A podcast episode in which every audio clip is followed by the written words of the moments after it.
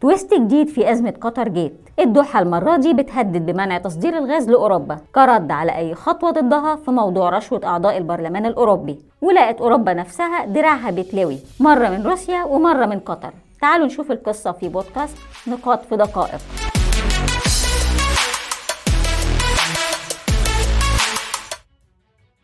واحد كبسة ورشوة. الموضوع بدأ بكبسة من البوليس البلجيكي على منزل إيفا كايلي نائبة رئيس البرلمان الأوروبي وتمت مصادرة مليون ونص يورو رشوة دفعتها قطر للنائبة اليونانية. ده مقابل غسيل سمعة الدوحة في الغرب. 2 مراجعة أوروبية.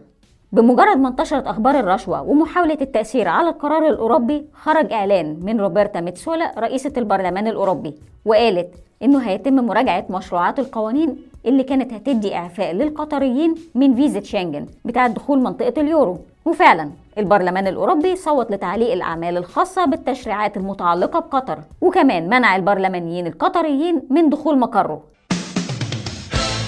3. تهديد قطري.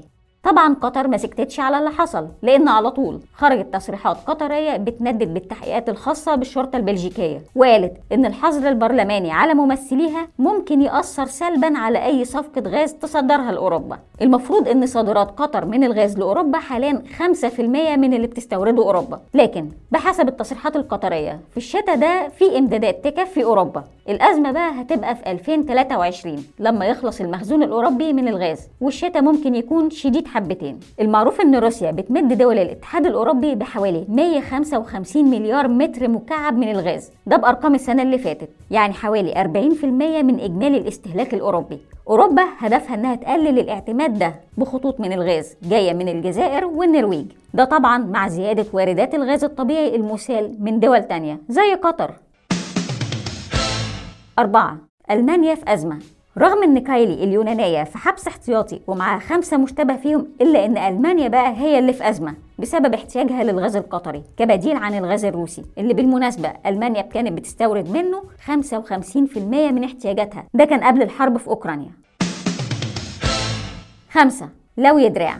بالنسبة لاستعداد أوروبا عشان تعوض الغاز الروسي فمش كل الدول سواسية. أسبانيا عندها ست محطات إسالة غاز إيطاليا بقى عندها ثلاثة وبتخطط لثلاثة تانيين. فرنسا عندها أربعة وهتبني واحدة كمان. لكن ألمانيا بقى ما عندهاش. بس هي بتخطط لأربعة. المهم الغاز هيجي منين؟ أوروبا لجأت لقطر أصلا عشان تهرب من الغاز الروسي ودلوقتي لقت نفسها دراعها بيتلوي تاني. بس المرة دي من قطر لأن التقارير اعلاميه تحديدا من Firstpost بتقول إن لو أوروبا التزمت بمبادئها وخدت موقف من قطر زي روسيا يبقى هتخسر الغاز. وإذا قررت تطنش وتبص للمصلحة فسمعتها هتبقى في الأرض.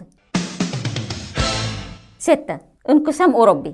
لو يدرى أوروبا في الموضوع ده ظهر في انقسامات بين الدول الأوروبية لأن العلاقات بين فرنسا وقطر قوية جدا لأن ماكرون رئيس فرنسا سافر وحضر نهائي المونديال في قطر. أما ألمانيا فحصل خلاف بينها وبين الدوحة اللي استدعت السفير الألماني عشان تصريحات وزير الداخلية الألماني اللي قال إن قطر ممكن ما تبقاش أحسن دولة لاستضافة المونديال.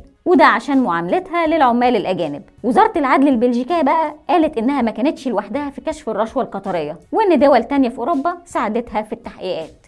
بكده بتنتهي حلقتنا. كان معكم سالي حسام في بودكاست نقاط في دقائق. استنونا الحلقة الجاية من بودكاست نقاط في دقائق.